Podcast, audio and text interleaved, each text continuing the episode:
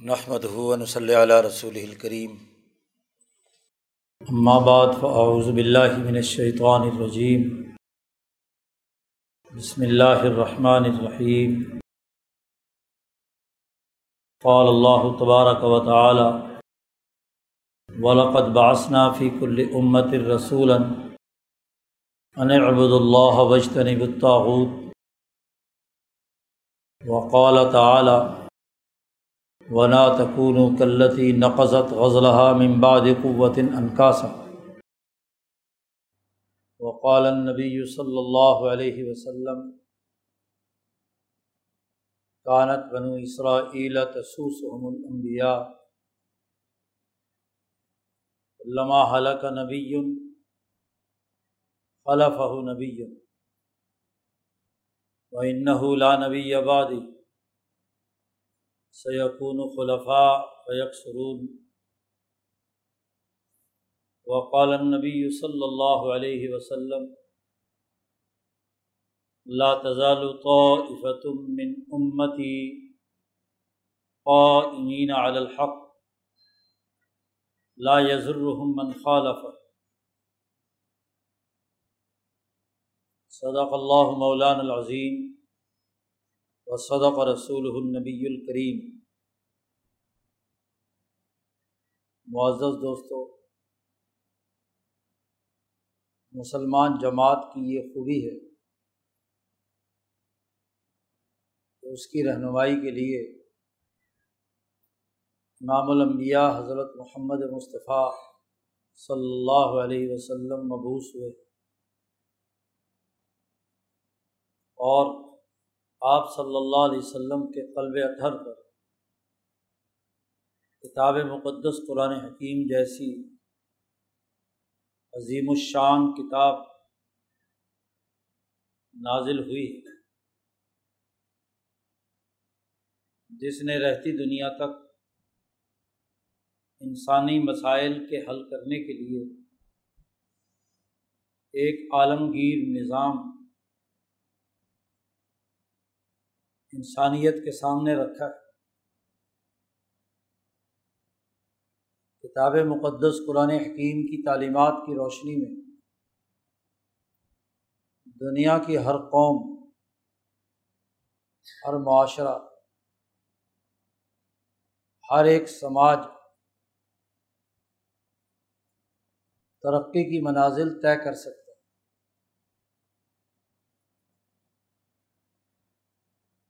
نبی اکرم صلی اللہ علیہ وسلم جو کل انسانیت کی طرف مبوس ہوئے، بین الانسانی تعلقات اور بین الاقوامی نظام کا ایک عالمگیر پروگرام حضرت محمد مصطفیٰ صلی اللہ علیہ وسلم نے انسانیت کے سامنے پیش کیا۔ ایک عالمی اور بین الاقوامی انقلاب کی راہ ہموار کی ہے۔ اور انسانی تاریخ نے دیکھا ہے کہ آپ صلی اللہ علیہ وسلم کی آمد سے لے کر ہزار گیارہ سو سال تک پوری دنیا نے اس سے استفادہ کیا، ترقی کی منازل طے کی۔ اور جب سے انسانی معاشروں نے، اقوام عالم میں بالعموم اور مسلمانوں نے بالخصوص ان تعلیمات پر عمل درآمد چھوڑا ہے اس کے نظریے اور فکر اور اس کے نظام کو ترک کیا۔ اس وقت سے گزشتہ تین سو سال گزر چکے ہیں۔ کہ انسانیت ایک عذاب میں مبتلا ہے۔ افطراک و انتشار کی حالت میں۔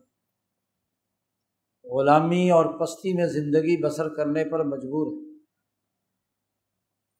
اقوام عالم کی اکثریت غلام ہے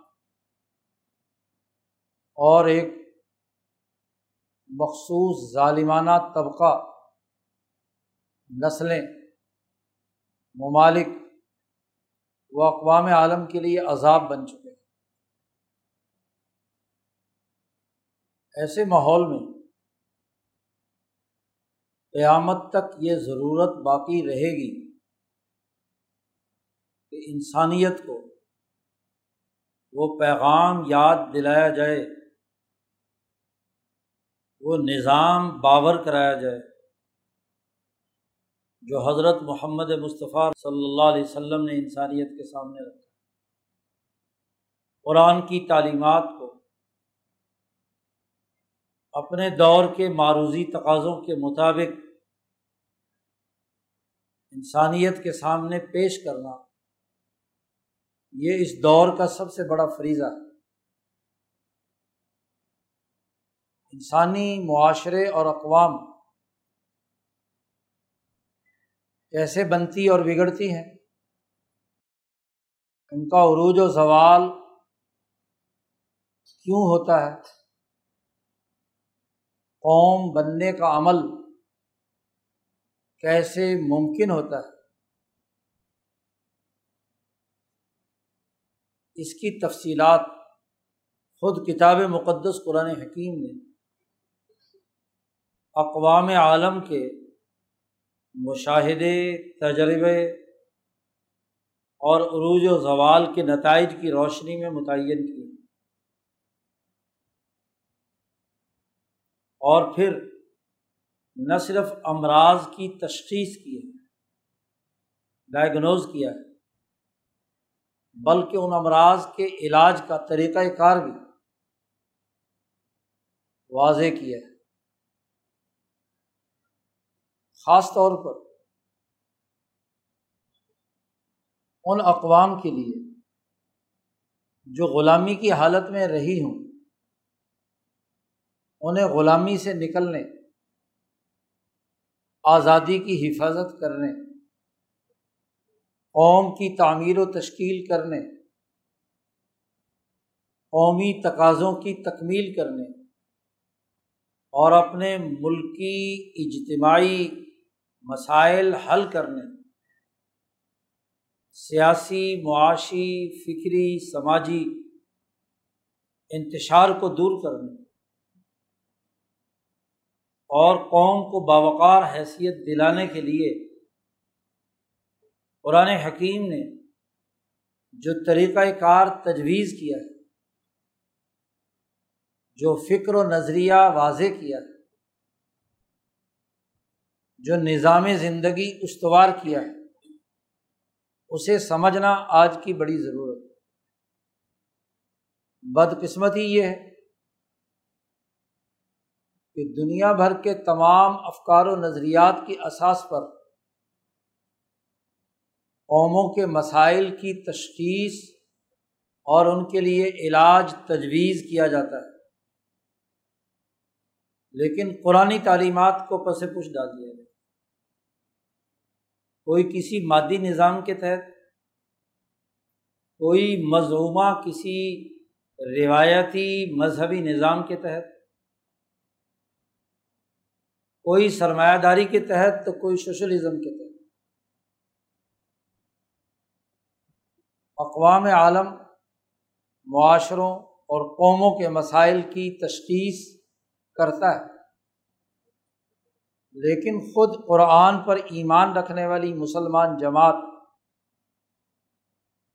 وہ ان قرآن اصولوں سے بہت حد تک نا آشنا ہے، جو اس کی سماج اور قوم کے تعمیر و تشکیل کے لیے ضروری اور ناگزیر ہے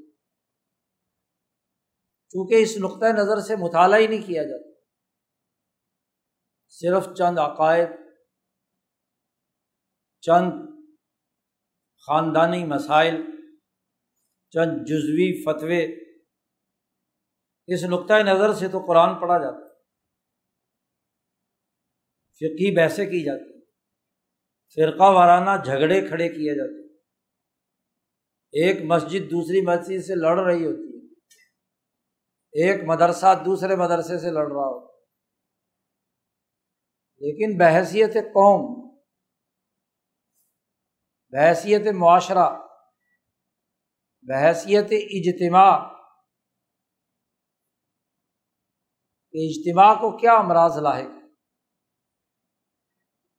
ان امراض کا علاج کیا ہے؟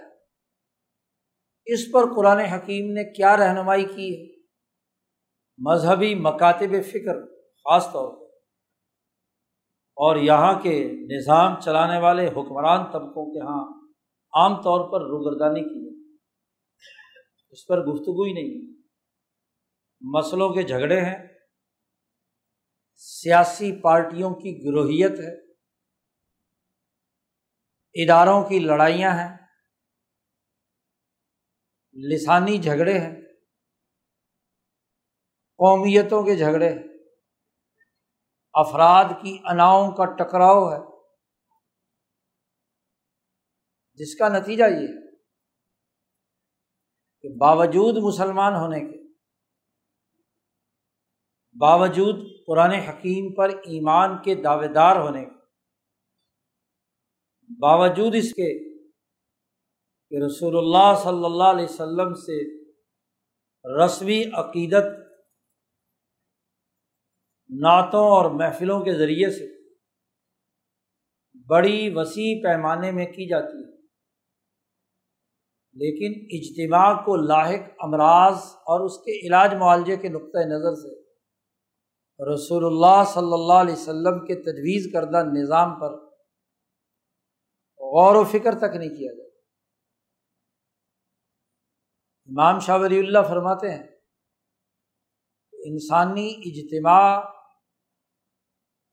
ایک وحدت لیے ہوتا ہے، ایک یونٹی ہوتی ہے۔ مثلاً آج پاکستان پچیس کروڑ انسانوں کی ایک وحدت پر مشتمل ہے۔ جو ایک جغرافیائی سرزمین، جو ایک پچیس کروڑ کی انسانی آبادی، ان کے سیاسی، سماجی، معاشی رشتوں کی استواری پر قائم ہے۔ یہ ایک وحدت ہے۔ شاہ صاحب فرماتے ہیں کہ ہر اجتماع ایک شخص ہے، ایک قانونی شخص ہے، لیگل پرسن۔ اور ہر ایک وحدت یا شخص ولہ صحتن و مرضن ہر انسان کو صحت بھی لاحق ہوتی ہے اور مرض دنیا میں جو بھی انسان ہے کسی نہ کسی وقت اس کو کوئی مرض بھی لاحق ہوتا ہے۔ اور ایک اس کی حالت صحت ہوتی ہے۔ مرض کی حالت کو دور کیا جاتا ہے اور صحت حاصل کرنے کے لیے تگ و دو اور جد وجہد کی جاتی ہے۔ ایسا نہیں ہوتا تو انسان مریض ہو اور اپنا علاج نہ کرے۔ ذرا سی عقل و شعور رکھنے والا انسان بھی جب تکلیف محسوس کرتا ہے، تو اس تکلیف کو دور کرنے کے لیے ہاتھ پاؤں مارنا کبھی ایک ڈاکٹر کے پاس، کبھی دوسرے کے پاس، کبھی تیسرے کے پاس، کبھی حکیم کے پاس، کبھی کسی ہومیوپیتھی کے پاس۔ اور نہیں تو کہیں تعویذ گنڈے اور دم درود کے لیے پیروں کی درگاہوں پہ دھکے کھاتا ہے۔ عاملوں کے پیچھے پڑا رہتا ہے۔ مرض کو کوئی انسان خوش دلی سے قبول نہیں کرتا۔ صحت حاصل کرنا اس کی فطری جبلت میں شامل اور اگر ایسے انسان کہیں پچیس کروڑ جمع ہوں اور ان کی ایک وحدت ان کا ایک تشخص، ان کی ایک شناخت اور اس کو قومی امراض لاحق،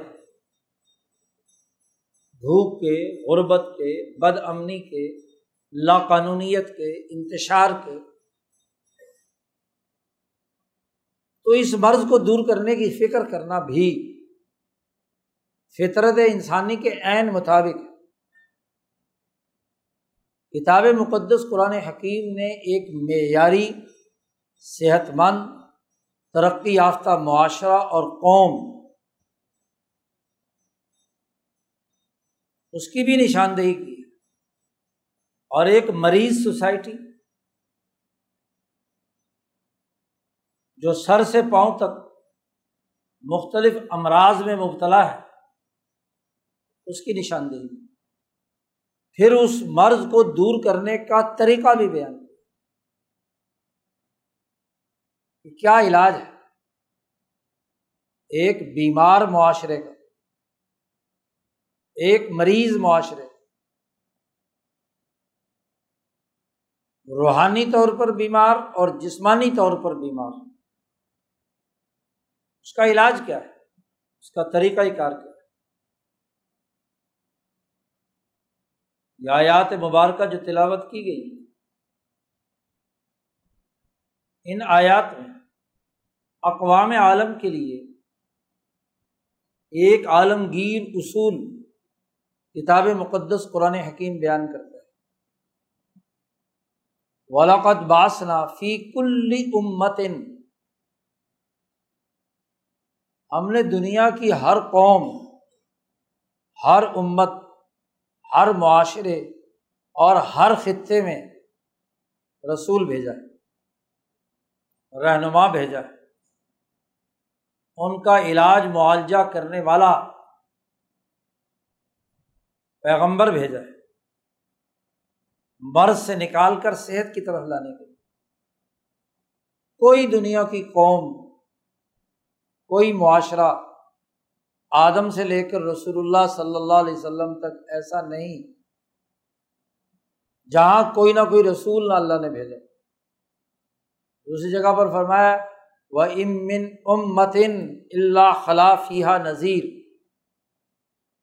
کوئی امت اور قوم ایسی نہیں گزری کہ جہاں ہم نے کوئی نہ کوئی ڈرانے والا ان کے غلط اعمال سے، ان کے امراض سے، ان کی اجتماعیت کو لاحق خطرات سے آگاہ کرنے والا رسول نہ بھیجا۔ ہر امت میں بھیجا۔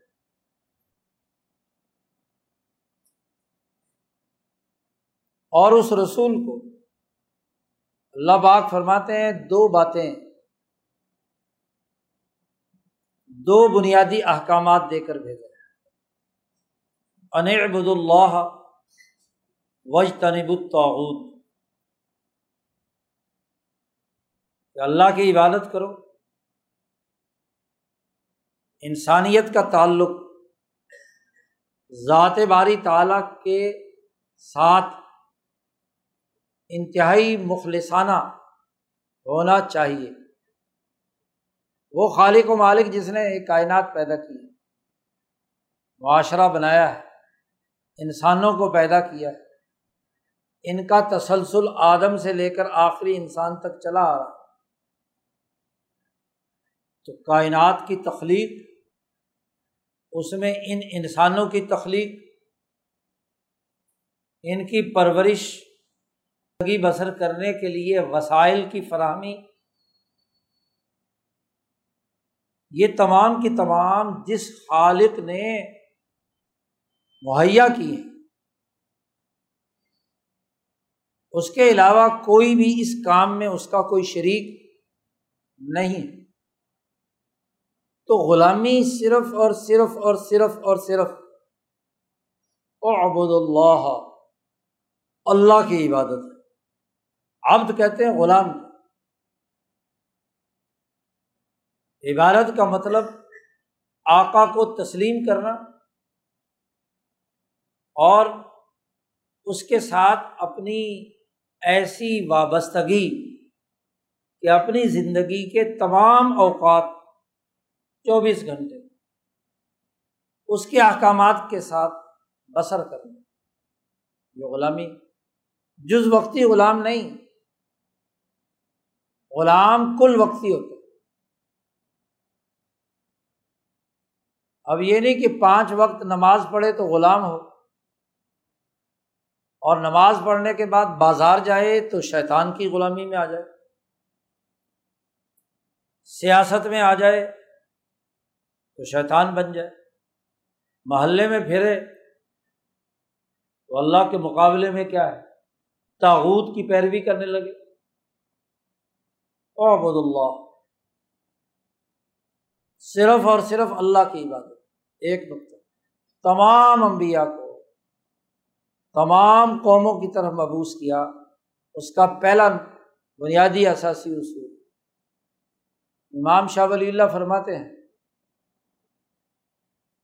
ایک مسلمان کو، ایک عبادت گزار کو، یہ سمجھنا ہے اللہ تبارک و تعالیٰ کا مجھ پر حق ہے کہ میں نے اس کے احکامات کی پیروی کرنی ہے۔ اس لیے کہ وہ ہم پر انعام کرنے والا ہے۔ ماں کے پیٹ سے پیدائش کے بعد سے لے کر موت تک، بلکہ ماں کے پیٹ میں پرورش پانے سے پہلے اس کی روح کی تخلیق اس کے ماں باپ کی تخلیق، اس کے آبا و اجداد کی تخلیق، یہ بھی تو انعام ہے۔ تو جو مخلوق سر تا پا اللہ کے انعامات کے تحت وجود میں آئی ہے تو اس کا حق نہیں ہے۔ انسان پر اللہ کا حق ہے کہ وہ انسان اللہ کی عبادت اور اللہ نے اپنے اوپر حق رکھ لیا۔ نبی اکرم صلی اللہ علیہ وسلم نے فرمایا کہ اللہ نے اپنے اوپر انسان کا یہ حق رکھ لیا کہ اگر انسان اللہ کی عبادت کرے گا تو وہ ضرور بے ضرور اس کی دنیا اور آخرت کو جنت بنائے گا۔ اللہ نے سودا کیا ہے، ان اللہ حشترا مل المومنین مسلمانوں سے۔ وہ اپنی جان مال خرچ کریں گے اور بے ان لہم جنا ان کو جنت عطا کی جائے گی۔ اللہ پر حق کہ وہ اس بندے کو جہنم کے بجائے جنت میں پہنچائے۔ دنیا کو بھی جنت بنائے اور آخرت کو بھی جنت بنائے۔ یہ اس کا حق۔ تو ایک اللہ نے اپنے ذمے حق لے لیا، ایک بندے کے ذمے ڈال دیا۔ تو معاشروں کی ترقی کے لیے پہلا اصول۔ عبد اللہ اللہ کی عبادت۔ پورے یقین، پورے اعتماد کے ساتھ۔ اس کا مطلب یہ ہے کہ ذات باری تعالیٰ کو شہنشاہ مطلق ماننا مالک الملک ماننا ذوال جلال اکرام ماننا، اور دنیا کا کوئی بادشاہ، کوئی حکمران، کوئی فرعون، کوئی نمرود، کوئی شداد، کوئی کیسر کوئی کسرا، کوئی ابو جال وہ شہنشاہ نہیں ہے، وہ مالک الملک نہیں وہ الوحیت کا حق نہیں رکھتا، وہ ربوبیت کا دعویٰ نہیں کر سکتا۔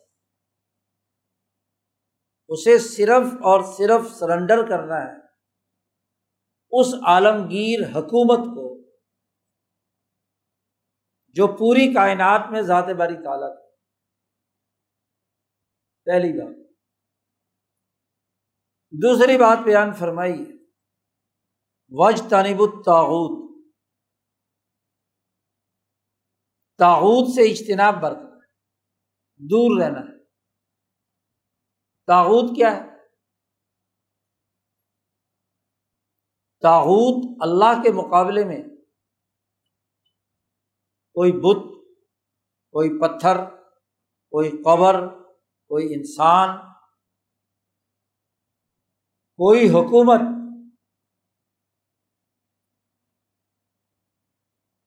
اس سے اجتناب برتنا علیحدگی اختیار خاص طور پر جب اس نے انسانیت پر سرکشی کی ہو، انسانوں پر خدائی کا دعویٰ کیا ہو۔ قرآن نے تاوت کی تشریح دوسری جگہ پر کی ہے۔ موسا علیہ السلام کو کہا اظہب الا فرعون ان تغا جاؤ فرعون کی طرف۔ کہ اس نے سرکشی کی تو غیانی کا ارتکاب کیا۔ اور اس کی تغیانی کی وضاحت خود قرآن نے کہہ دی۔ کہ ان فرعون علاف العرض وجا اہلہ شیعین یس تضعیف طائفۃ منہم یوزب ابنا اہم و یستحی نسا انہو کانا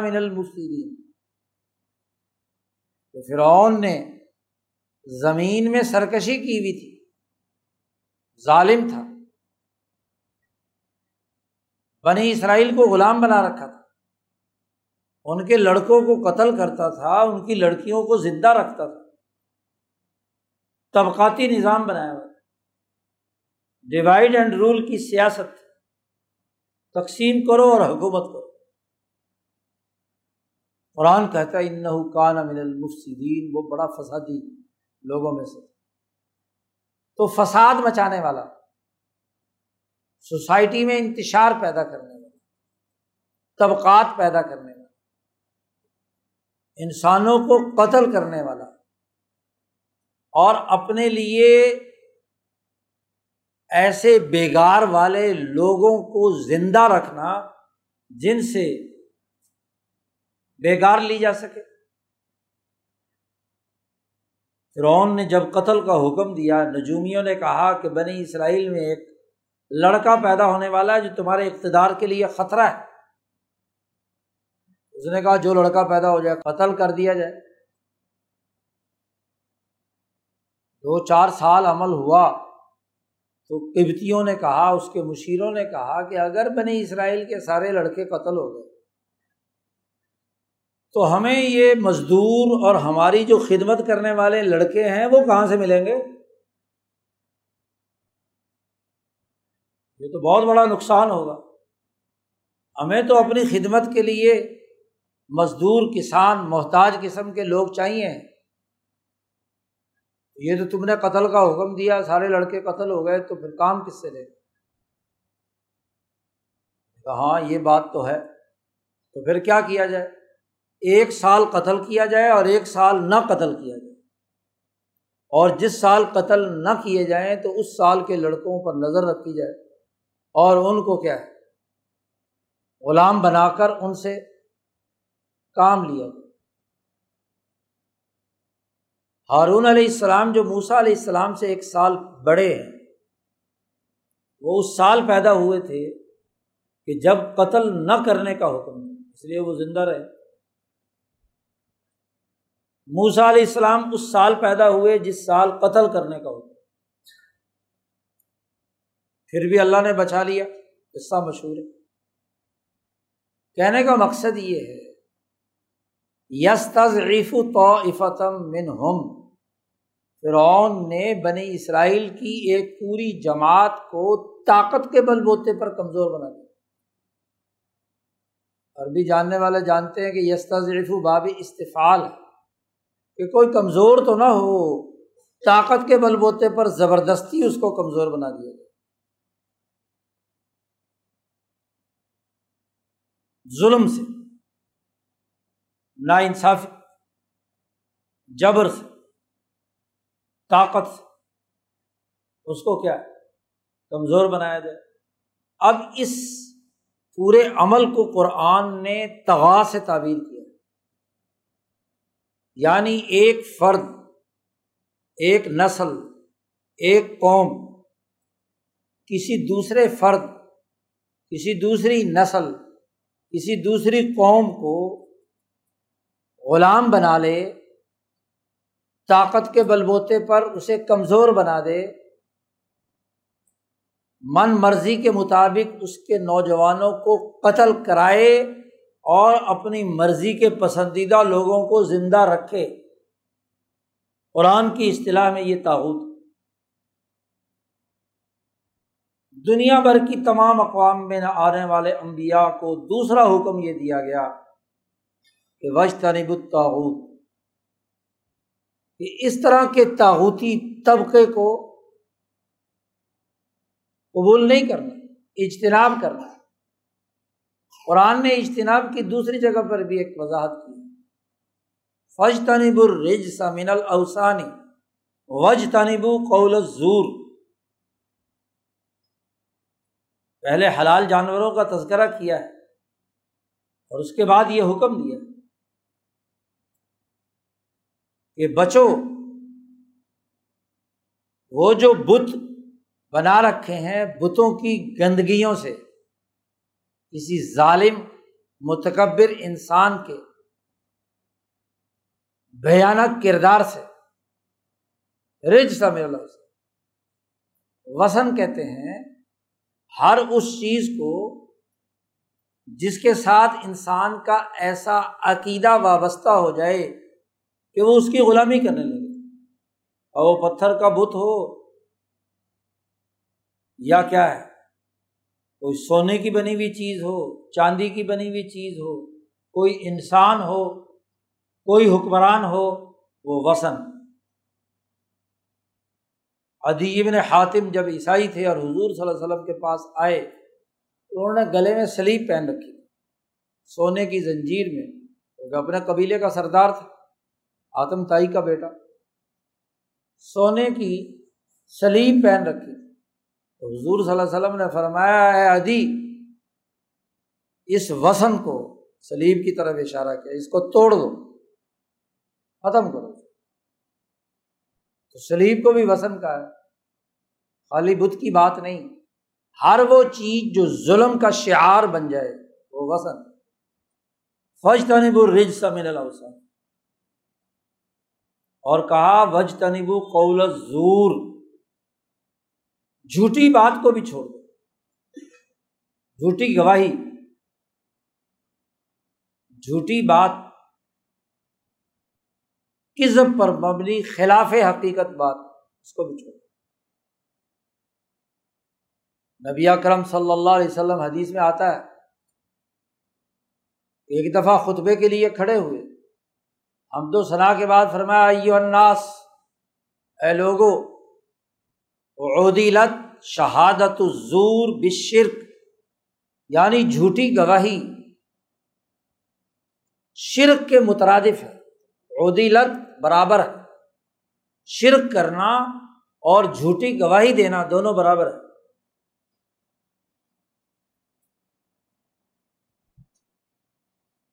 گویا کہ تاحود جو حرکت کرتا ہے وہ دوسرے انسانوں کو غلام بنانے، جھوٹ کو فروغ دینے، برے اور بد اخلاقی کے معاملات کو فروغ دینے کا کام کرتا ہے ہر امت میں جا کر نبی نے، ہر قوم میں جا کر نبی نے یہ دو نکاتی ایجنڈا پیش کیا یہ صورت النحل کی آیات مولانا عبید اللہ سندھی فرماتے ہیں کہ یہ صورت النحل قرآن کے بین الاقوامی انقلاب کے بنیادی اثاثی اصولوں پر مشتمل اسی صورت میں وہ آیت مبارکہ جو آپ ہر جمعے کے خطبے میں خطیب سے سب سے آخر میں سنتے ہیں۔ ان اللہ امر بلادل ول احسانی و اتائز القربا و ینہا الفاشائی ولمن کر حضرت عمر بن عبدالعزیز جب خلیفہ بنے تو انہوں نے اپنے تمام گورنروں کو خط جاری کیا کہ تمام خطبہ خطبہ جمعہ میں آخر میں یہ آیت پڑھیں اور مسلمانوں کو یاد کرائیں کہ عدل و انصاف کا معاشرہ قائم کرنا یہ اللہ کا حکم۔ آج تیرہ سو سال ہو حضرت عمر بن عبد العزیز کو حکمران ہوئے۔ دنیا بھر کا ہر خطیب یہ آیت مبارکہ اپنے خطبے میں پڑھتا ہے۔ بین الاقوامی سے وہ مراکش سے شروع کرو اور بنگال تک چلے جاؤ۔ جہاں جہاں مسلمان بستے ہیں، ہر جمعے کا خطیب یہ آیت ضرور پڑے امام شافی فرماتے ہیں کہ اگر پورا قرآن نازل نہ بھی ہوتا اور صرف یہ ایک آیت نازل ہوتی، تو دین کی تمام باتیں اس میں آ گئی حضرت شیخ عبد القادر جیلانی فرماتے ہیں غنیت الطالبین میں کہ یہ آیت ہی تقوا کی تعریف ہے۔ تقوا کہتے ہیں اس کو۔ العادل و احسان و عیتا عز القربہ اور تین چیزیں جن سے روکا گیا، ینہا الفا شاہی بلمن کری بل یہ عالمگیر قانون ہے۔ عالمگیر نظام اس میں یہ وہ دو بنیادی نکات ہیں جو عالمگیر تمام اقوام کے لیے۔ اب قوم کیسے بنے گی؟ قوم کا مرض کیا ہے؟ قرآن حکیم نے اس کے حوالے سے بھی نشاندہی ہم پاکستانیوں کو تو اس لیے بھی اس مہینے میں غور و فکر کی ضرورت ہے کہ ہم اس مہینے کو کیا ہے؟ آزادی کا مہینہ کیا کہ جی ہمیں چودہ پندرہ اگست کی درمیانی رات آزادی ملی تھی۔ تو آزادی کا مطلب۔ کیا ہے؟ آزاد ہونے کے بعد ایک قوم اپنا نظام کس چیز پر استوار کرے؟ قرآن حکیم نے قوموں کی ترقی کے لیے جو بنیادی اثاثی ضابطہ بیان کیا ہے، وہ یہ کہ انسانی سماج بنتا ہے ایک سوشل کانٹیکٹ عمرانی معاہدے سے۔ عمرانی معاہدہ وہ آئین، وہ دستور، وہ قانون، وہ اقدار، وہ ویلیوز ہوتی ہیں جن پر انسانی معاشرے کے تمام افراد ایک دوسرے سے جڑے ہوئے ہوتے ہیں۔ وہ ایک معاہدہ عمرانی ہے۔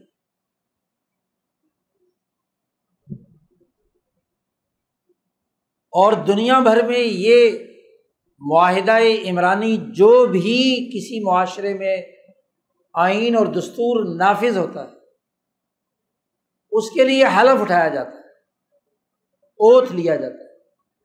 دنیا میں کوئی آئین بغیر اوتھ کے نہیں۔ امریکہ جیسے ملک کا صدر بھی بائبل پر ہاتھ رکھ کر، بائبل کو اللہ کی کتاب سمجھ کر حلف اٹھاتا ہے۔ دنیا بھر کی تمام پارلیمان میں ہر ایک ممبر اللہ کی جس کتاب پر ایمان رکھتا ہے، اس کی بنیاد پر حلف اٹھاتا ہے۔ بائبل ہو، قرآن ہو، تورات ہو، کوئی وید ہو، کوئی بھی ہو۔ گویا کہ حلف اٹھایا جاتا ہے اللہ کے نام تو یہ آیات جو دوسری میں نے تلاوت کی تھی، اس سے پہلے اللہ نے ایک حکم دیا۔ کہ بیاہد اللہ کہ جو تم نے معاہدہ کر لیا اللہ کے نام پر اوتھ اٹھایا، حلف لیا ہے کہ یہ ایگریمنٹ ہے ہمارا، یہ سوشل کانٹیکٹ ہے، یہ ہمارا آئین ہے، یہ ہمارا دستور ہے۔ اللہ کے نام پر جو عہد کیا ہے، اس کو پورا کرو۔ اور ولاطن کو ذوالمان آباد توقی دیا اور اپنی قسم کو، اپنے حلف کو پختہ کر لینے کے بعد مت توڑو۔ اللہ کی عبادت اور تاحود کی عبادت میں فرق یہ ہے۔ کہ جو انسان کسی معاہدہ عمرانی پر اوتھ لے لیتا ہے، اللہ کے نام پر، تو او عبد اللہ۔ یہ بھی عبادت میں شامل ہے۔ اس نے قسم اٹھائی ہے، اللہ کی۔ جب قسم اٹھائی ہے، تو اس معاہدے سے پھرنا دراصل اللہ کی غلامی سے پھرنا۔ ولا تنقز المان آباد تو کی دیا وقت جات تم اللہ علیکم کفیلا ہر اوتھ لینے والا اس بات کو یقینی بناتا ہے کہ میں نے اللہ کے نام پر یہ حلف اٹھایا ہے۔ تو اللہ ہمارا کفیل ہے، نگہبان ہے، ضامن ہے، نگرانی کر رہا ہے۔ تم نے خود حلف اٹھایا اور اس حلف کو مت توڑو۔ ولا تنقز ایمان بالا تو اور یاد رکھو، اللہ تعالیٰ خوب جانتا ہے جو تم کر رہے اللہ علم ما تفعلون۔ جو تم کرتے ہو یا کرو گے اپنے اوت کے ساتھ اپنے اس دستور کو ماننے والے، مانے ہوئے دستور کو آئین کے ساتھ جو تم سلوک کرو گے، اس کو اللہ خوب دیکھ رہا ہے، جان رہا ہے کہ تمہاری حرکتیں کیا ہیں۔ اور پھر ایک مثال دے کر اللہ نے یہ بات فرمائی۔ مکے کی ایک عورت، ریتا بنتے عمر ابن کاب قریش کی۔ وہ لڑکیوں کو جمع کرتی۔ خود بھی ساتھ احمد قسم کی عورت۔ تھی صبح سے دوپہر تک وہ سوت کتواتی تھی۔ روئی سے چرخا چلا کے۔ غزل کہتے ہیں۔ قرآن نے کہا بلا تکون کلتی نقزت غزل ممباد قوت انکاسا۔ مثالوں سے بات اچھی سمجھ آتی ہے۔ قریشیوں کو اللہ پاک سمجھا رہا ہے۔ کہ اس عورت کی طرح مت بنو جو صبح سے دوپہر تک یا پورا دن سود کتواتی ہے یا کاٹتی ہے۔ اور اس کے بعد اگلے دن بچیوں کو پیسے دے کر کہتی ہے اسے توڑ دو۔ جو سود کاتا ہے، جو رشتہ باندھا ہے،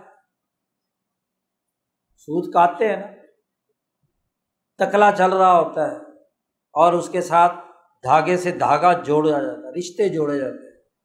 اور ایک بہت بڑا لمبا دھاگا جس کو سود کی اٹی کہتے ہیں، اردو میں، عربی میں اسے غزل کہتے ہیں۔ غزل کو غزل بھی اسی لیے کہتے ہیں۔ کہ شاعر ایک خاص قافیے اور ردیف پر اپنے شعر بنتا ہے۔ اس لیے غزل کو غزل کہتے ہیں۔ تو قرآن نے کہا، اس بڑھیا کی طرح مت ہو جو سارا دن سوت کاٹتی ہے۔ لا تکون کلتی نقزت غز رہا ممباد قوت۔ پوری طاقت اور قوت سے سوت کاٹتی ہے اور پھر توڑ دیتی ایک دن کی کی ہوئی محنت ایک دن کا جوڑا ہوا رشتہ، ایک دن کا کیا ہوا معاہدہ، اگلے دن توڑ دیا معاہدے کو توڑ دیتی۔ قرآن نے اس عملی مثال سے بات سمجھائی کہ آپ ایک دن ایک قانون بنائیں، اگلے دن اسے توڑ دیں۔ ایک سال ایک قانون بنائیں، اگلے دن کیا ہے؟ اس کے خلاف ورزی کریں۔ نیا قانون بنا دیں اس کی ایک مثال دی ہے۔ ایسے مت بنو، لا تکون مت ہو جاؤ ایسے۔ اس بڑھیا کی طرح۔ جو روز سوت کاٹتی ہے اور توڑتی تخذون ایمان کم دخلم تم نے اپنی قسموں اور حلف کو اپنی آئینی شکوں کو دھوکہ دہی کا ذریعہ بنا لیا۔ دخلن کا ترجمہ مفسرین نے کیا مکرن و خدی عطن دھوکہ دینا، دھوکے بازی۔ قانون بنایا عوام کو دھوکہ دینے کے لیے۔ اگلے دن اس قانون کو بدل دیا، دوسرا دھوکہ دینے کے تب تخدون ائی مانا کم تو ہم نے حلف اٹھا کر، قسم اٹھا کر ایک آئینی شک منظور کی، اگلے دن توڑ دی۔ تو عوام کو دھوکہ دینے کے لیے، مکرن و خدیت اور اس لیے کہ یہ پارٹی جب معاہدہ کر رہی تو نیچے تھی۔ اور جب یہ طاقتور تھوڑی سی ہو گئی کہ امت ہیا اربا من اما پارٹیوں کے لڑائی میں ایک پارٹی دوسری پارٹی سے زیادہ اعلیٰ ہے۔ اس دھوکے بازی سے اس نئے آئین، دستور اور قوانین کے ذریعے سے ایک پارٹی دوسری پارٹی پر برتری حاصل کرے۔ امت اربا من اما دوسری پارٹی سے زیادہ طاقتور۔ ایسے آئینی حربے استعمال کرے، ایسی قانونی شکے داخل کرے، ایسے حلف اٹھائے، عوام کے سامنے قصبے اٹھائے کہ جس سے ایک پارٹی دوسری پارٹی پر بالادستی حاصل کرے۔ اللہ نے کہا، لا تکون ایسے مت بنو۔ تمبی کرتے ہوئے اللہ کہتا تب تخذون ایمان کم دخل بین کم یاد رکھو تم جو اس دنیا میں، اس طرح کی پارٹی بازی میں، اس طرح کی لڑائیوں میں، اس طرح دوسرے طبقوں کو شکست دینے کے لیے معاہدے توڑتے ہو، تو اللہ میاں آخر میں بالکل کھول کر بیان کر دے گا کہ کس نے فراڈ بازی کی ہے، کس نے معاہدہ توڑا ہے، کس نے خلاف ورزی کی ہے۔ کون قانون شکن ہے، کون معاہدے کی پاسداری نہیں کر رہا، یہ کھول کر بیان کر یہاں مفسرین نے وہ واقعہ بھی لکھا ہے جو میں کئی دفعہ بیان کر چکا ہوں۔ کہ حضرت امیر معاویہ رضی اللہ تعالیٰ عنہ کا ایک اس دور کی بین الاقوامی طاقت کیسر روم کے ایک طبقے کے ساتھ ایگریمنٹ ہوا، معاہدہ ہوا۔ کہ اس تاریخ تک ہم جنگ نہیں لڑیں گے، صلاح ہوئی اس میں ایک مہینہ باقی تھا۔ تو امیر معاویہ رضی اللہ تعالیٰ نے اپنے مسلمان سپا سالارن کو حکم دیا کہ تیاری کرو۔ ایک مہینے کی مسافت تھی اس سرحد تک پہنچنے کے لیے۔ دشمن کی سرحد پر۔ تو انہوں نے کہا، ایک مہینہ ہمیں سفر میں لگ جائے گا۔ تو بس جس دن معاہدہ ٹوٹے گا، اسی دن اگلے دن ہم دشمن پر حملہ آور ہو جائیں۔ گے اس تیاری کے ساتھ امیر معاویہ رضی اللہ تعالیٰ نے لشکر تیار کیا اور اس کو کوچ کا حکم دے دیا۔ سب سے آگے حضرت امیر معاویہ کی سواری تھی۔ تو حضرت عامر ابن ابسر رضی اللہ تعالیٰ نے دور سے گھوڑا دوڑاتے ہوئے سامنے آئے اور امیر معاویہ کے گھوڑے کی لگام پکڑ کہا، معاہدے کی پاسداری کریں، غداری مت کریں۔ معاہدہ شکنی مت کرے کہا، کیا ہوا؟ نے کہا، میں نے رسول اللہ صلی اللہ علیہ وسلم سے سنا ہے کہ دشمن سے جب معاہدہ ہو جائے، غیر مسلم ہی کیوں نہ ہو؟ معاہدہ ہو جائے تو جب تک معاہدہ مکمل طور پر اس کی تاریخ ختم نہ ہو، اس سے پہلے تیاری کرنا یہ معاہدہ شکنی اس کا مطلب تو یہ ہوا کہ آپ نے دشمن کو تیاری کا وقت ہی نہیں دیا۔ معاہدہ کی تاریخ ختم ہونے کے بعد آپ فوجی ایکشن کر سکتے ہیں، فوج کو روانہ کر سکتے اس کو بھی تو، دشمن کو بھی تو وقت چاہیے نا کہ وہ بھی تیاری کرے۔ اچانک سے کسی دشمن پر حملہ کرنا یہ تو غداری ہے۔ جیسے ہی حضرت عامر بن ابسا رضی اللہ تعالیٰ عنہ نے رسول اللہ صلی اللہ علیہ وسلم کی یہ حدیث امیر معاویہ رضی اللہ تعالیٰ عنہ کو سنائی، انہوں نے اپنے گھوڑے کا رخ واپس کھول دیا۔ حکم دے دیا، سامان کھول دو۔ کوچ نہیں ہوگا۔ حضور کا فرمان آ گیا۔ یہ ہے معاہدے کی پاسداری اور غیر مسلم کے درمیان لڑائی ہے، لیکن ایک عہد ہوا ہے، ایک معاہدہ ہوا۔ اور اگر مسلمانوں کے درمیان ہوا ہو تو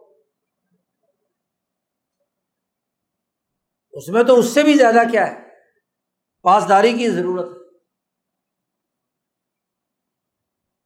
کہ جو معاہدہ ہو چکا، اس کے مطابق کردار ادا کر قوم بنتی ہے ایک معاہدہ عمرانی سے، ایک آئین سے، ایک دستور سے۔ آج پاکستانی قوم کے پچیس کروڑ لوگ ملک کے آئین پر حلف اٹھائے ہوئے ہیں نا، تبھی تو نیشنلٹی لیے ہوئے ریاست کی تشکیل کے جو بنیادی امور ہیں، اس کا جو بنیادی آئین ہے اس کا جو بنیادی جغرافیہ ہے، اس کا جو آئینی فریم ورک، اس کو ایک شہری تسلیم کرے گا، تبھی تو وہ نیشنلٹی کا حقدار ہوگا۔ اس نے اوتھ لیا ہے۔ اور خاص طور پر وہ جنہوں نے وہ آئین سازی کی، یا اس پارلیمنٹ کے ممبر بنے، یا کسی ادارے کے اندر کوئی افسر مقرر ہوئے اس لیے جب بھی کوئی کسی ادارے کا ممبر بنتا ہے تو حلف لیا جاتا ہے نا۔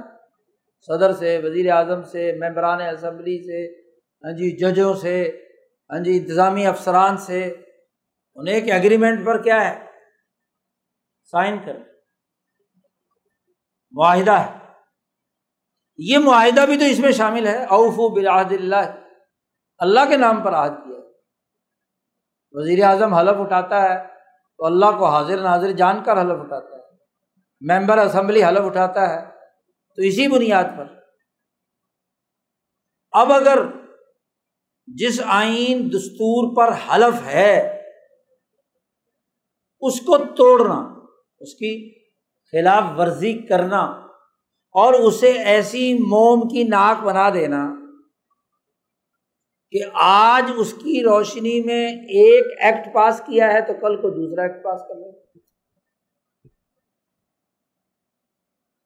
اس لیے کہ تخذون ایمان کم دخلم بین کم اپنی اس پارٹی کی سیاسی طاقت کو غالب کرنے کے لیے اور کسی آئینی شخص سے کسی دوسری پارٹی کو فائدہ پہنچ رہا ہے تو اسے توڑنے کے لیے کردار ادا کر یہی تو دھوکہ دہی ہے، یہی تو فراڈ۔ آپ اندازہ لگائیے۔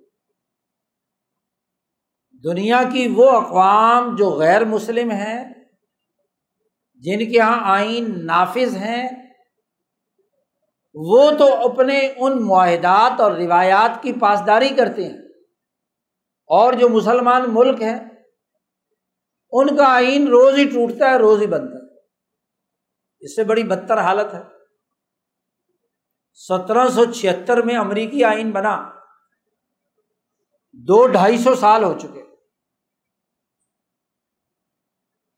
کسی آئینی شک میں ترمیم ہوئی ہے، سوائے چھ سات ترمیموں وہ بھی اس بنیادی آئینی دفات کی تشریح اور وضاحت کے طور پر۔ اور آپ کے یہاں جمعہ جمعہ چار دن پچاس سال پہلے تہتر کا آئین بنا ہے۔ ماشاء اللہ چھبیس سال آپ سرزمین بے آئین۔ کوئی آئین نہیں، کوئی دستور نہیں، کوئی فائدہ نہیں۔ تہتر میں آئین بنا ہے اور اب تک چھبیس آئینی ترمیمیں۔ اور اگر بلز کی تعداد لی جائے، ذیلی قانون سازی کو سامنے لی جائے تو وہ تو بے شمار ہے حد ہی نہیں۔ آج نیب کا قانون یہ ہے، تو کل کچھ مہینوں کے بعد یہ ہے اور پھر اس سے ایک طبقے کو فائدہ اٹھا کر پھر آرڈیننس کے ذریعے سے پہلے والا قانون دوبارہ بات تو مذاق نہیں بنا لیا قانون۔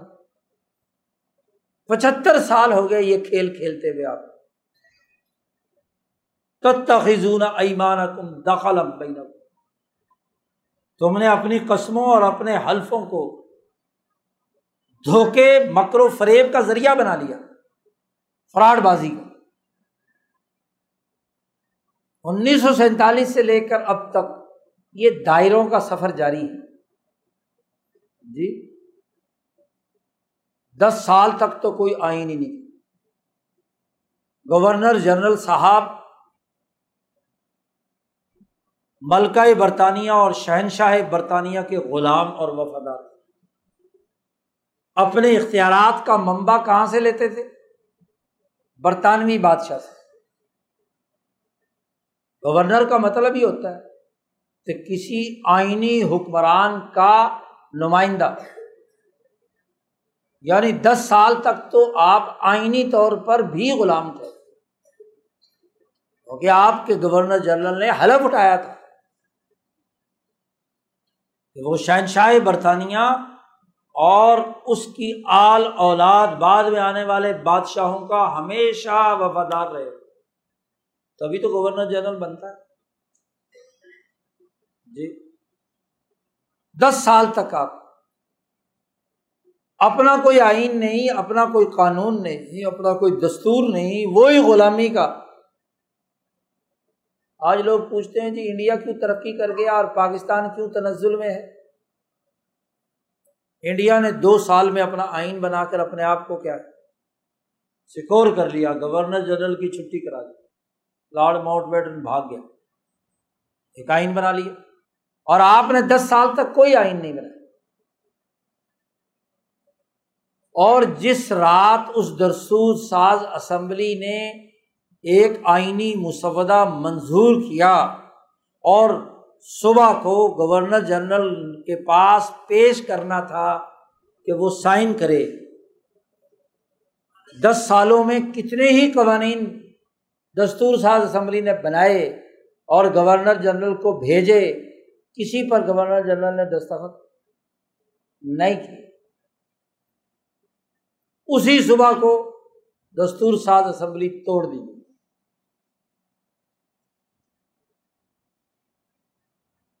اسمبلی ٹوٹتی ہے، یہی اسی کراچی شہر میں۔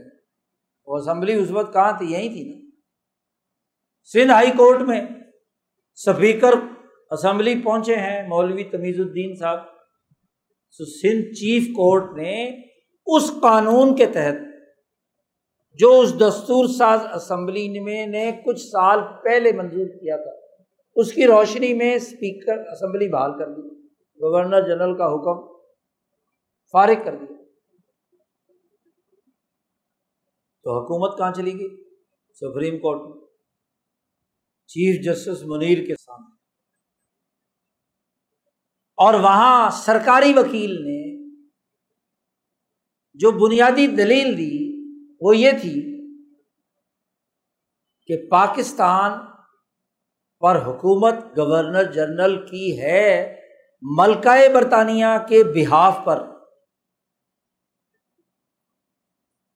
اور گورنر جنرل نے یہ جو دستور تھا اسمبلی، جس قانون اور آئین کی شک کے تحت سندھ چیف کورٹ نے فیصلہ کیا ہے، اس پر گورنر جنرل نے دستخط ہی نہیں کیے تھے۔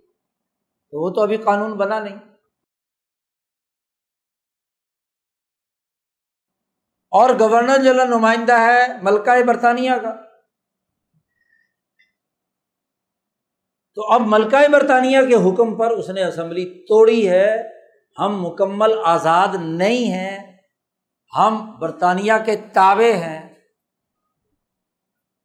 اٹارنی جنرل نے یہ دلیل پیش کی اور چیف جسٹس صاحب نے یہ دلیل مان لی کہ ابھی بھی ہم غلام ہیں۔ لہذا گورنر جنرل نے جو اسمبلی توڑی تھی وہ بالکل صحیح اور درست طور پر توڑی۔ تو مذاق نہیں۔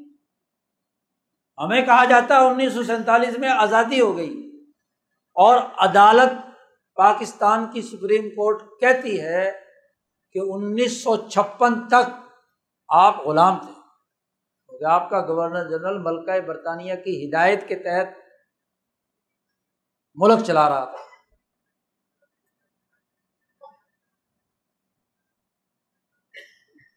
تخذون ایمانکم دخلم بینکم۔ تم نے اپنی حلف کو، اپنے اوت کو تم نے اپنی قسم کو دھوکا اور فراڈ کا ذریعہ بنا لیا۔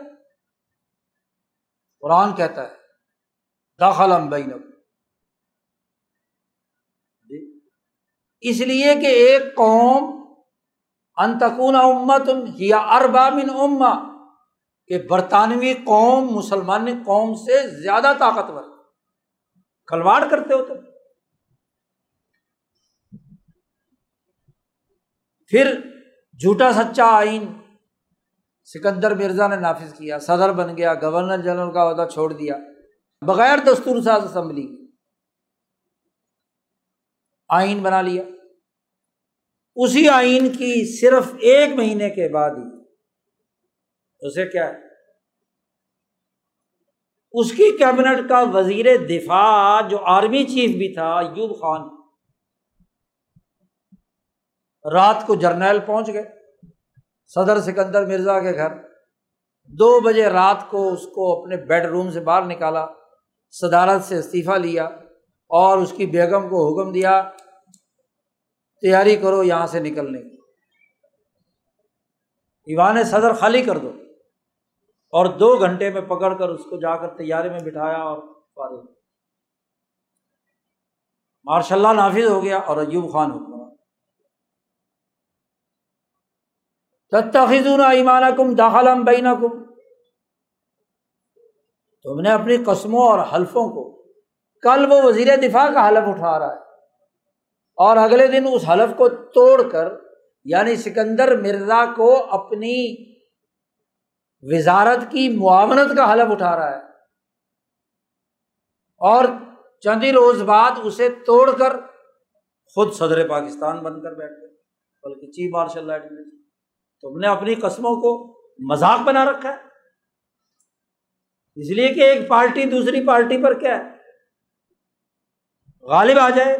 ایک طبقہ، ایک ادارہ اپنے آپ کو اربا مین اما دوسری امت اور دوسری انسانی جماعت پر غالب سمجھتا ہے۔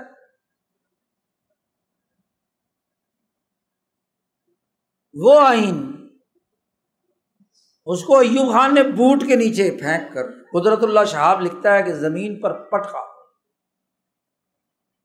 میں نے سیکرٹری ایوان صدر کے طور پر اللہ شہاب کہتا ہے، میں نے کہا کہ جو آپ کام کرنے لگے ہیں، وہ اس آئین کی فلانی دفعہ کے تحت نہیں ہو سکتا۔ اس نے کہا ذرا لانا، آئین دکھانا مجھے ذرا۔ اس نے وہ آئین کی کتاب اس کے ہاتھ میں پکڑائی اور اس نے زمین پر پٹک کر بوٹ مارا۔ اس نے کہا، یہ آئین میرے راستے میں رکاوٹ بنتا ہے۔ تب ایمان کم دخلم بین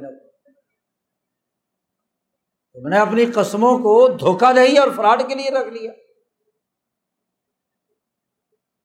اور اگلے دس گیارہ سال اس ملک پر حکمرانی کی۔ جھوٹ کا بیڈی سسٹم، فراڈ کا، سیاسی جماعتوں پر پابندی ایبڈو لگائے گئے، لیڈروں کو راستے سے ہٹایا گیا اور اپنے گملے میں جو لیڈر تیار کیے گئے، جو کل تک ایوب خان کے وفادار تھے ماشاء اللہ نئی پارٹی بنا کر پھر میدان میں آ گئے۔ کل تک چھ سال تک وزارت خارجہ کے مزے لینے کے بعد اب وہ ایوب خان کا دشمن بن گیا۔ نئی پارٹی وجود میں آ گئی۔ پچھلی قسمیں توڑ دی کل تک اس کو ڈیڈی کہتے رہے، بابا کہتے رہا، اس کا غلام اپنے آپ کو کہتا رہا، اس کے بعد کتا بن گیا۔ تب تخذون ایمان کم دخل بینکم۔ اندازہ لگائیے آپ۔ یہ اگست کے مہینے میں ہمیں اپنی تاریخ معلوم ہونی چاہیے۔ قرآن کیا کہتا ہے اور ہمارا عمل کیا ہے؟ پھر کہتے ہیں جی ہم مسلمان ہیں، ہم ترقی کیوں نہیں کر رہے؟ کس بات کے مسلمان؟ قرآن نے تو تمہارے کرتوت واضح کر دیے۔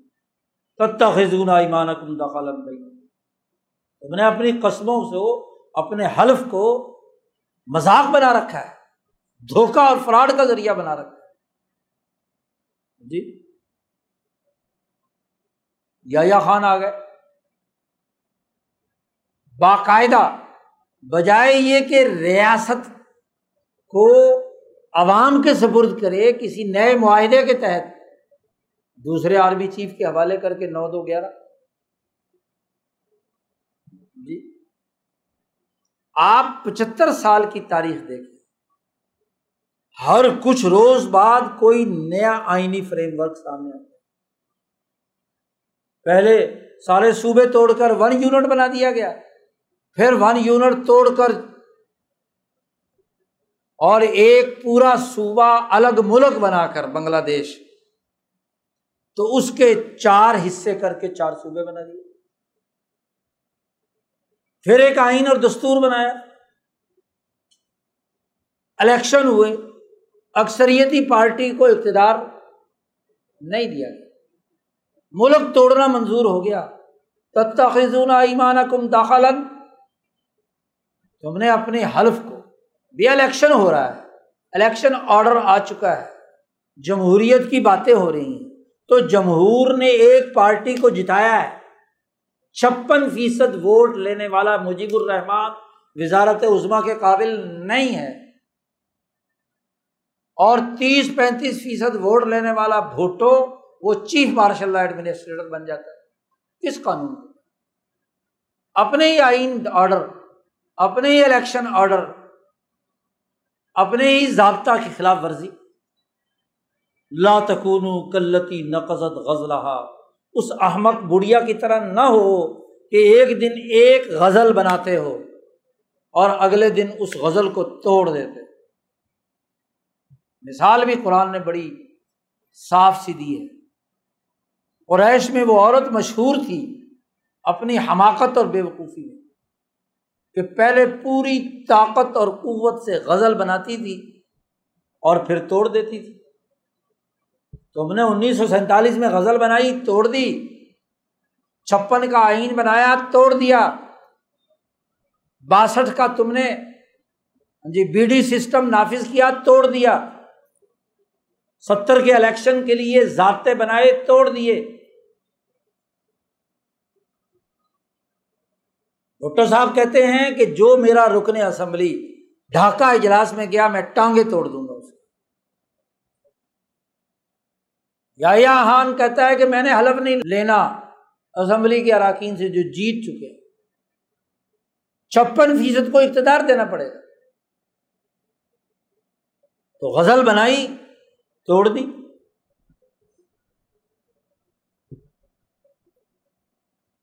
کل تک وہ وزیر خارجہ ہے۔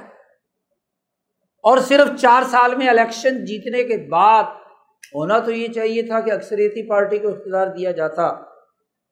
توڑ کر ملک الگ کر لیا۔ اس کی ایک الگ کہانی ہے۔ وہ ہنری کسنجر نے بڑی تفصیل سے بیان کی ہے۔ کہ کیسے بنگلہ دیش الگ ہوا۔ بنگال کی علیحدگی کی داستان کیا ہے؟ لیکن جو بچا کھچا پاکستان تھا، اس کا ایک آئین بنایا، ایک غزل بنائی، تہتر کا آئین۔ سب سے پہلے کس نے توڑا؟ خود بھٹو صاحب سات ترمیمیں بھٹو صاحب نے کی ہیں اس آئین میں۔ تہتر سے لے کر ستہتر چار سال کے دوران۔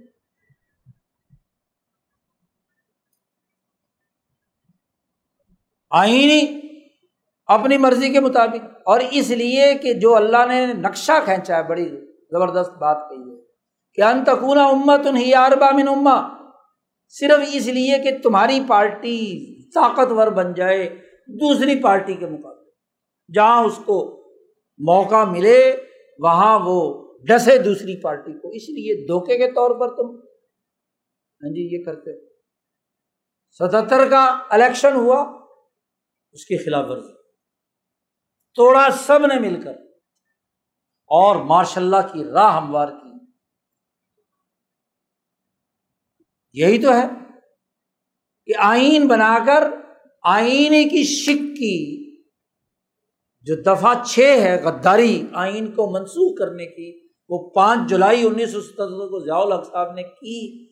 اور وہ جو اسلام کے علمبردار نو ستارے تھے وہ نو کے نو نے ہر پارٹی نے اپنے تین تین منسٹر اس آئین شکن کی کابینہ میں شامل کیے۔ تاریخ سامنے ہے۔ جی نو پارٹیاں تھیں پاکستان قومی اتحاد میں۔ ہم نے تو اپنی آنکھوں سے دیکھا ہے۔ اس تحریک کے عینی شاہد ہیں۔ ہر پارٹی نے تین تین نمائندے دیے۔ جے یو آئی نے دیے، جماعت اسلامی نے دیے، ولی خان نے دیے، ساری پارٹیوں مسلم لیگ نے دیے۔ جو آئین خود بنایا تھا، اس کی دفعہ چھ میں آئین شکنی غداری تھا۔ اس غداری پر کوئی ایکشن نہیں، بلکہ الٹا اس کو توڑنے والے کے مبد و معاون بنے۔ اور ماشاء اللہ لاہور کے ایک شیخ الحدیث نے تو فتویٰ دے دیا۔ اسلام نافذ ہونا چاہیے چاہے ماشاء اللہ کے ذریعے سے۔ اور ایک سے بھی بڑھ کر بات کی کہ پہلا ماشاء اللہ ابو بکر صدیق نے لگایا تھا۔ ماشاء اللہ امیر المومنین کی حمایت میں جامعہ اشرفیہ کا شیخ الحدیث۔ پہلا ماشاء اللہ ابو بکر صدیق نے لگایا۔ آئین شکنی کو جسٹیفائی بھی کر رہے ہیں تو کہاں سے؟ قرآن تو کہتا ہے ایمان کم دخلم بین کم تم نے اپنی قسموں کو دھوکہ دہی اور فراڈ کے لیے رکھ لیا۔ جی؟ اچھا جی ماشاء اللہ ہے۔ الیکشن ہو رہا ہے کہ اگر تمہیں اسلام پسند ہو، تو میں پانچ سال کے لیے صدر۔ ریفرنڈم ہوا تھا کہ نہیں؟ انیس سو پچاسی میں ضیاء الحق صاحب نے کرایا کہ بھائی کون مسلمان ہے جو یہ کہے گا کہ مجھے اسلام نہیں چاہیے؟ سب نے یہی کہنا ہے نا۔ اور اگر تم یہ سمجھتے ہو کہ اسلام تم نے نافذ کرانا ہے، تو میں پانچ سال کے لیے پاکستان کا صدر۔ یہ کون سی یمین ہے بھائی؟ یہ کون سا حلف ہے؟ فراڈ کا ہے، دھوکے کا ہے، مکر کا ہے خدیا ہے۔ اس سے بڑھ کر اور کیا ہو؟ اسمبلی بنائی، الیکشن رولس بنے۔ اکثریتی پارٹی کو اقتدار ملنا تھا، لیکن اقلیتی پارٹی پیر پگاڑا سے ادھار لیا جنیجو اسے وزیر اعظم بنایا۔ اس نے جا کر افغانستان کی لڑائی روکنے کے لیے امریکہ اور روس کے درمیان جو معاہدہ، جنیوا معاہدہ ہوا تھا، اس پہ دستخط کر دیے۔ وہ گیا ہوا تھا بےچارا چین۔ وہ ابھی پہنچا بھی نہیں تھا، اسلام آباد آیا بھی نہیں تھا کہ ضیاء الگ نے اسمبلی توڑی۔ وزیر اعظم کی چھٹی اٹھاون ٹو بھی استعمال کی۔ تاخذون ایمان کم داخل اپنی بنائی ہوئی اسمبلی، اپنا بنایا ہوا وزیر اعظم، اپنا ہی ادھار پر لیا ہوا پیر پگاڑا سے۔ شریف قسم کا وزیر اعظم اس کی چھٹی کر یہ آزادی کی بات ہے، یہ آئین کی بات ہے، یہ دستور کی بات ہے۔ اور جب امریکہ نے پورے کام لے لیے اور اس کا جہاز بھاول پور میں فارغ کر دیا پھر ایک الیکشن کا نیا ڈرامہ، نئے الیکشن رولس ایک نیا طوفان، اور جس کے ساتھ خفیہ معاہدہ امریکہ میں ہو چکا ہے، اس کا لاہور میں استقبال کروایا گیا اور حکومت اس کے حوالے کر تین سال بعد اس کی چھٹی۔ پھر نواز شریف، پھر بے نظیر، پھر نواز شریف، پھر بے نظیر۔ پھر وہ بنا ہوا آئین توڑ دیا۔ آرمی چیف نے دس سال وہ حکومت کر گیا۔ پوری تاریخ اٹھا کر دیتے مشرف کے بعد تک کی، اب تک کی تاریخ تم نوجوانوں کے سامنے۔ آئین بناتے ہیں، توڑتے ہیں۔ ایف بی آر ایک نوٹیفیکیشن جاری کرتا ہے، دو مہینے بعد واپس لے کر دوسرا جاری کر دیتے کسٹم کے قوانین بدلتے جی وزارت خزانہ اور پورا ٹیکس کا نظام روز بدلتے ہوئے کیا ہے؟ نیب کا قانون آج بنایا، کل توڑ دیا، کل بنایا، پرسوں توڑ دیا۔ اب نیا تماشا آپ کے ملک میں ہو رہا ہے، چھہتر سالوں سے یہ چل رہا تھا۔ اب ایک آئینی دفعہ واضح ہے کہ نوے دن میں الیکشن ہونا ہے۔ آئینی دفعہ۔ جاتے جاتے ایک پنگا ڈالا گیا۔ جی الیکشن ایکٹ میں ایک ترمیم کر دی، بل پیش کر کہ صدر کے بجائے کس کا اختیار ہوگا؟ اور صدر صاحب حج کرنے گئے ہوئے تھے۔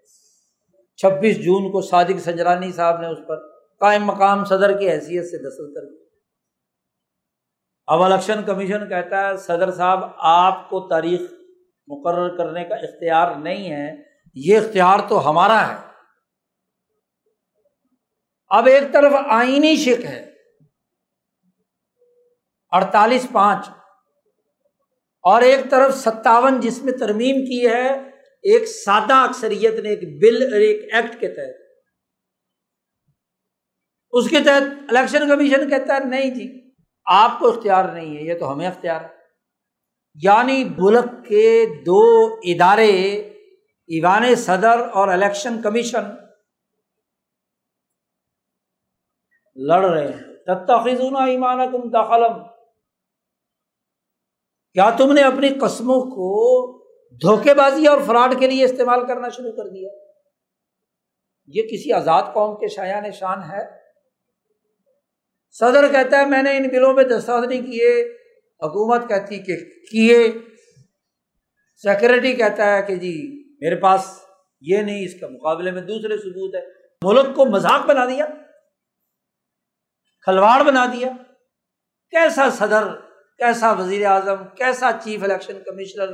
سوال یہ ہے کہ قرآن کہتا ہے، اوفو بیاہد اللہ، ولا تنقز المان آباد توقیدی معاہدات پورے کرو، دشمن سے بھی پورے کرو، غیر مسلم سے بھی پورے کرو۔ اور جو حلف اٹھا لو، جو آئین بنا لو، اس کو پختہ تر ہو کر، مان کر اس کی خلاف ورزی مت کرو مت کرو اور اس بڑھیا کی طرح مت بنو جو سود کاٹتی تھی اور پھر توڑ دیتی تھی۔ پچہتر سال سے ہم آئین کا سود کاٹ رہے ہیں۔ کاٹ رہے ہیں۔ سوشل کانٹیکٹ کا سود کاٹ رہے ہیں اور توڑ رہے ہیں، کاٹ رہے ہیں، ٹوٹ رہے ہیں۔ آپ دیکھیے ریاست مدینہ کے لیے جو آئینی فریم ورک، جو معاہدہ عمرانی میساک مدینہ، خطبہ حجت الوداع، خطبہ تبوک، صلح حدیبیہ کی اساس پر رسول اللہ صلی اللہ علیہ وسلم نے متعین کر دیا۔ پورے گیارہ سو سال اس آئین کی خلاف ورزی نہیں ہوئی۔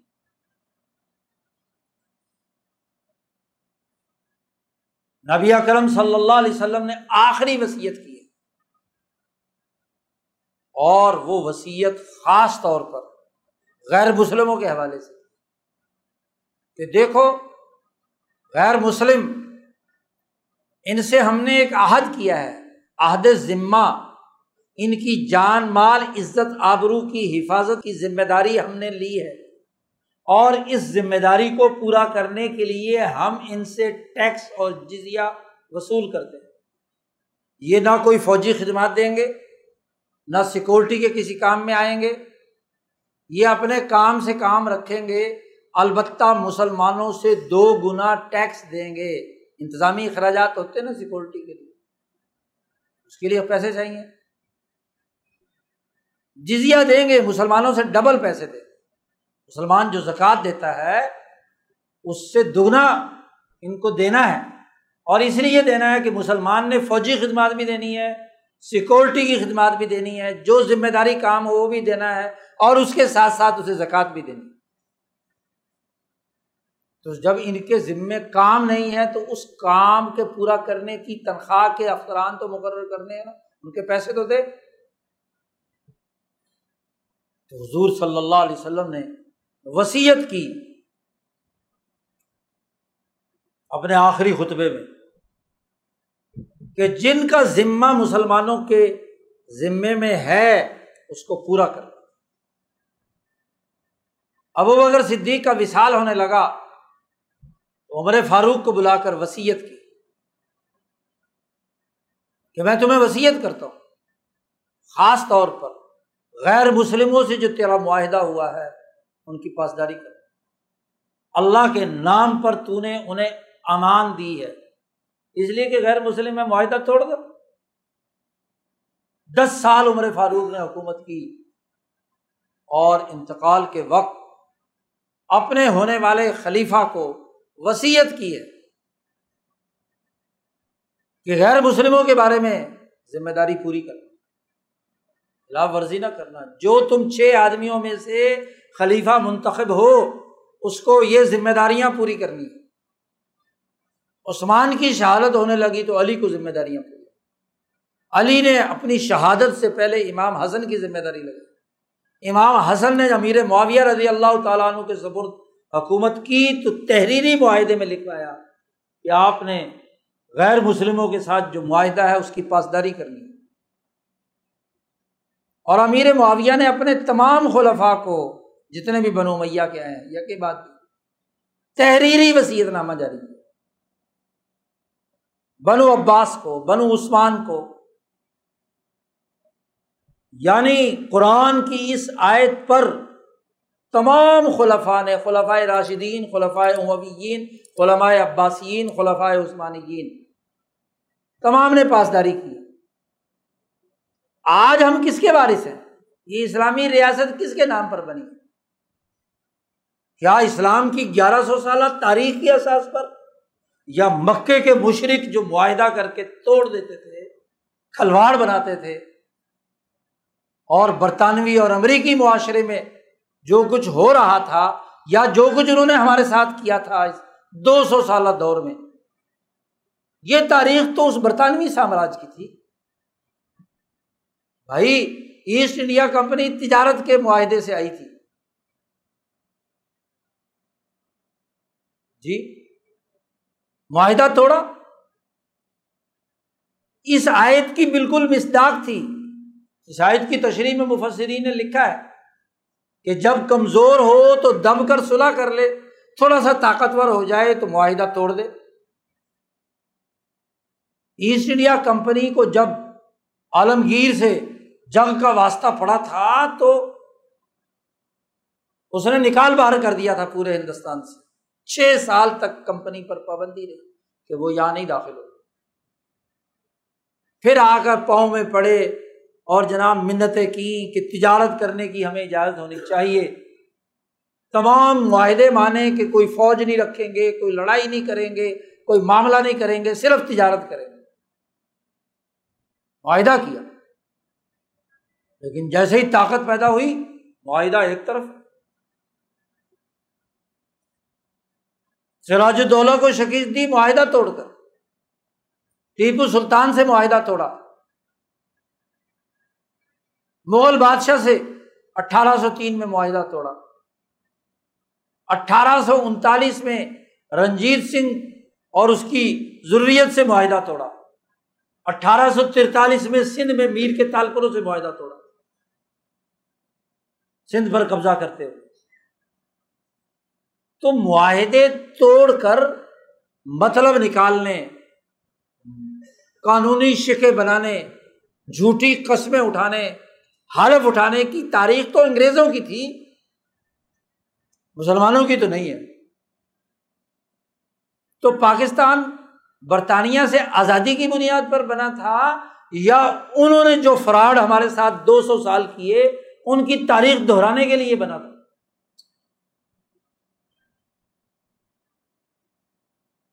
سوچنے کی بات ہے نا۔ اگست کے مہینے میں ہم جشن آزادی مناتے ہیں۔ تو لفظی طور پر جشن آزادی منانا جھنڈیا لہرانا یہ کام ہے۔ یا آزاد قوم کے شایان شان اور قرآن کی تعلیمات اور اسلام کی تعلیمات کے مطابق قوم بننے کا عمل۔ اس کے مطابق آزادی کا جشن ہوتا ہے۔ یہ جشن آزادی ہے، یہ جشن غلامی۔ کہ چھتر سالوں میں برطانوی سامراج نے دو سو سال جو معاہدات توڑے، آئینی شکوں کی خلاف ورزی کی، اپنے ہی قوانین کو توڑا۔ آج بنائے، کل توڑ دیے، کل بنائے، پرسوں توڑ دیے۔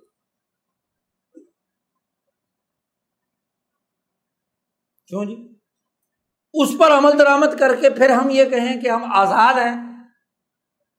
آئینی تاریخ تو بتلا رہی ہے کہ تم برطانیہ کے غلام ہو جو طریقہ کار انہوں نے اختیار کیا حتیٰ کہ برطانیہ نے وہ طریقہ کار اپنے ملک کی پارلیمان میں کبھی اختیار نہیں کیا۔ برطانیہ میں کوئی تحریری آئین ہے؟ نہیں۔ صرف روایات۔ اور ان روایات کی پاسداری پارلیمان کا ہر ممبر کرتا ہے۔ غیر تحریری آئین کی بھی پابندی کی جاتی ہے۔ خود اپنے ملک میں تو غیر تحریری آہد میساک روایات، ان کی پاسداری ہے۔ اور ہمارے ملک کے لیے کالا قانون ہے کہ ہر مرحلے پر کمپنی نے اور برٹش شہنشاہیت نے فروری اٹھارہ سو اٹھاون سے لے کر انیس سو سینتالیس تک نوے سال میں ہر معاملے میں معاہدہ توڑا۔ تو ہم نے تو خود برطانیہ نے اپنے لیے جو آئینی تاریخ بنائی ہے، ہم نے تو اس کی بھی پاسداری نہیں کی۔ ہم نے تو جو اس نے ہم پر غلامی کے زمانے میں قسموں کو مذاق بنا کر رکھ دیا تھا، مکر و فریب اور دھوکے کا ذریعہ بنا دیا تھا، اس تاریخ کی پابندی کر رہے تو اس سے بڑی خرابی اور کیا ہو جشن آزادی ضرور مناؤ، لیکن قرآن کی تعلیم کے اساس۔ آزاد قوموں کی طرح۔ باوقار قوموں کی طرح۔